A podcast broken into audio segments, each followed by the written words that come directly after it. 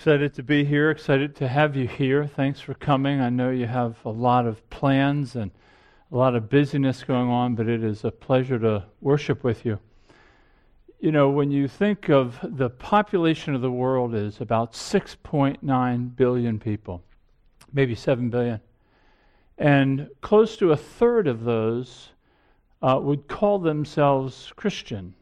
Now, maybe the definition of their understanding of Christian may be a little broader than yours, but, but they would identify, they would align themselves with the person of Jesus Christ. Now, any historian or social scientist would want to ask the question how did it all begin? How did this movement, of which a third, close to a third of the world identifies with, how did it all get started? Well, that's the point of celebrating tonight the, the idea of trying to understand the birth of Christ. You know, we've been looking, at least in these past Sundays, at the witnesses to the birth of Christ. We've wanted feet on the ground to try to understand those who were there. We looked at Joseph, we looked at the Magi, we looked at Herod, we looked at, at Mary, and, and we tried to understand through their sight and through their experience. Trying to not, as I said this morning, not discover, but recover this idea. And here now we come to the, the fifth set of witnesses, and that is these shepherds. These shepherds that were just in the field, these nobodies, these kind of the lower rung of society, in the field doing their job. And an angel appears to them, as we read together from Luke chapter 2. And they said these words Fear not, for behold, I bring good news of great joy that is for all the people. For unto you this day in the city of David a Savior who is Christ the Lord. We want to know what is the point of Christmas? What would you say? Would you say it would be to be with family and friends or to share gifts or to, to keep going established traditions? And these are fine things, but there must be more. And I think we find the more in these words of the angel. Because it was more than just more than just the times that we have. I, I, think you know that. These are good things but there must be more to establish a movement that has at this point taken a third of the globe. That the birth of christ is nothing short of god fulfilling his promise to fix the world to redeem those struggling in sin and to bring order to the chaos of life. Jesus Christ is the one for whom the world has been waiting.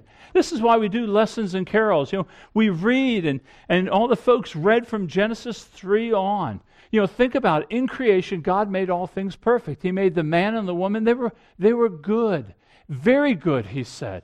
They enjoyed God. God enjoyed them. There was peace. There was harmony. It was the idyllic situation. They had no needs and yet so quickly to, you know, God said to them, You have a garden of yeses. There's one no. To a garden of yeses, they want the no. They want to go their own way. They want to establish, they see God as stingy. They begin to question his goodness because he said no to them. And that then becomes what they want. And so, as you heard, God moved them out of the garden, separated them from him. And, this is why we have what we have a separation from God. This is why this experience of life, we live lives of quiet desperation. This is why we have death and despair, we have disorder, and we have chaos in life, because we're separated from the very one that has given us life. But then, as you read in Isaiah and as you heard, God, this growing clarity, this longing for a king to come, to deliver, this longing for someone to rescue us from this human life that we struggle through. They're longing for one to come. And finally, he comes. And he's announced by these angels in heaven. I mean, can you imagine the angels saying, Fear not? Had to be an incredible scene. But here's what they say they say these words that for unto you this day in the city of David a Savior who is Christ the Lord. You know, it happened in space and time. It was a day. Was there December 25th or don't know, don't care. But it was a day that it happened. This day, in the city of David, there was a place. See, we don't follow a philosophy or some ideology. Uh, God entered space and time. He had feet on the ground. There was a footprint made that came. And, and, and the angels tell us who He is. He's the Savior. A Savior's come and deliver us from trouble. Now, if any of us have sinned before God, we need to be forgiven. And God, in His grace and mercy, has given us one to bring forgiveness. Jesus was appointed to lead us from darkness to light. He was appointed to bear the sin upon his own shoulders that we might be reconciled to God, that we might be drawn out of the chaos of this world. But he's not just a Savior, he's also the Christ. He's the one that God promised, he's the one we've been longing for. He is the final prophet, he's the final priest, he's the final king. There is no one else coming from heaven. He is the only one. God sent him and him alone to save. But not just the Christ, he's the Lord. He's the reigner over all things. He is he has lordship over all things. We see this in his ministry.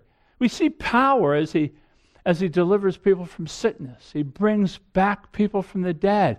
He gives sight to the blind. He gives hearing to the deaf. He gives speech to the mute. He has lordship over creation by calming waters. He's the Lord of all things. And so you have this angel declaring, For unto you this day a Savior has been born. He is Christ the Lord. That is where our hope is. That's where our dream is. Charles Spurgeon wrote these words.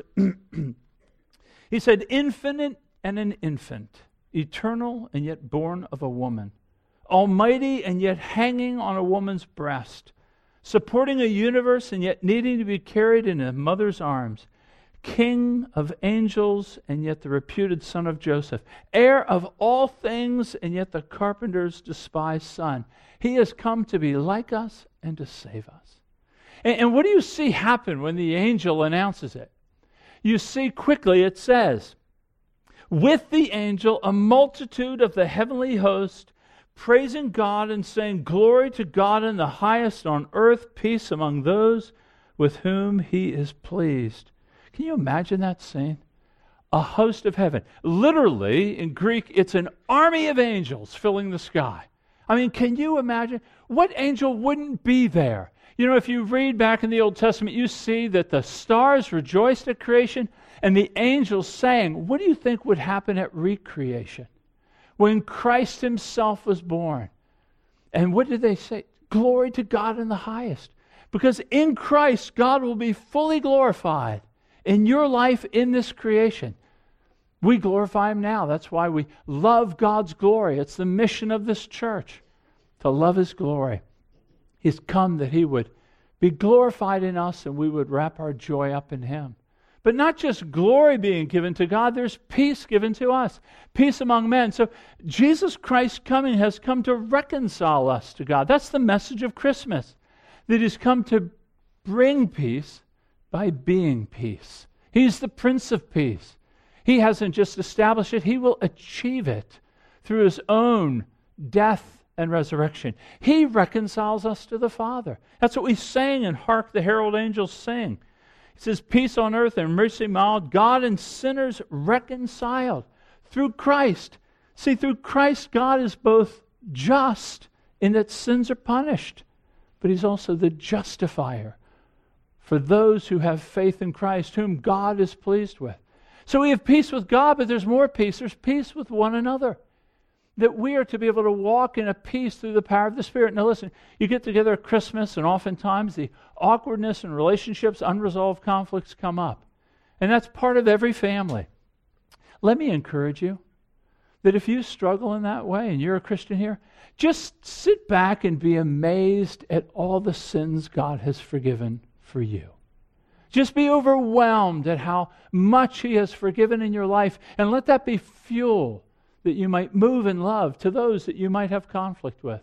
So He's established peace between God and man, and between men and men, and men and women, but there's also peace with ourselves. That in Christ we have our guilt removed, our burdens lifted. He has come to deliver us from anxiety and guilt and shame. That we now know, because of Christ, we have been accepted fully in God. You don't have to fear and play that game. He loves me, He loves me not. In Christ, He will always love you, and He will love you fully for those with whom He's pleased. Those are in Christ because He said to His Son, My Son in whom I'm well pleased. And all those with faith in the Son, He is also pleased with.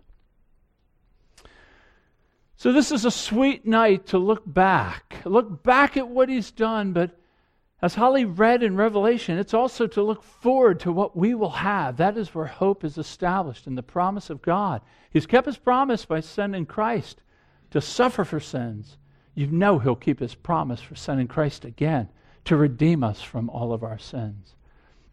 So if you're here today and you're burdened by your past, you're tired of pursuing these vain attempts at happiness, that you're tired of the chaos of your life, I would ask you to consider Christ. He said that I've come that you might have life and life to the full, that He straightens out the crooked ways of our life. Consider Him. If you're with family, ask another person who is a Christian in the family to explain the hope that they have in the gospel. And if you're here today and you're, you're sad, you're mourning, perhaps you've lost someone this year, Perhaps you're struggling just with life. You know, many of us have, life is very complicated. We have problems that are very thorny. I would ask you to consider Christ, to appeal to Him, to reach out in trust, asking Him to deliver you, uh, to bring about hope, restoration in relationships, strength to your body, sharpness to your mind. Appeal to Him for grace. He says, You have not because you ask not. So ask. And then for those who are happy here, you're excited, you have family, you have a, a good meal planned, you have a lot of wonderful fellowship ahead. May I ask you to consider deeply that these are the very gifts of God that He has given to you, that you will see Him as good and beautiful. That, that you would look at these as, as a shadow of the substance of the joy that you will have when you see Him face to face because of all that Christ has done. The Christian here has so much to hope for and long for. Let's consider all that He has given to us and rejoice in Him for it. These are just a sampling of all that He has. So I pray that your night will be sweet.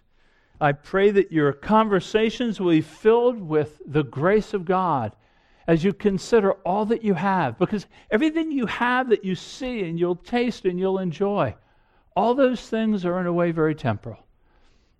But what we have in Christ, bringing us to God, is permanent, it's certain, it's sure, it's eternal, and it's glorious.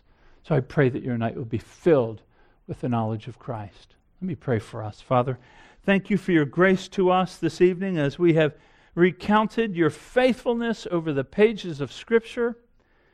You have made promises to a people who were ungodly and broken and far from you. You have redeemed us, restored us.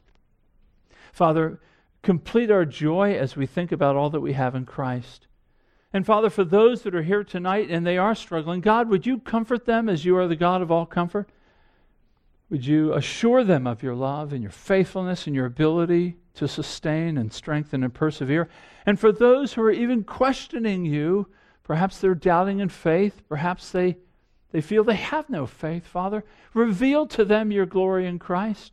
Bring conversations to them that will lead them away from the meaninglessness and purposelessness of this life to something of substance and solid Christ, Him dead and raised to life, and now seated at the right hand of God, far above rule, authority, power, and dominion for the church, for whom He will come back and take to be His bride. So, Father, bring all these things to bear on the hearts of these people, we pray in the name of Jesus. Amen.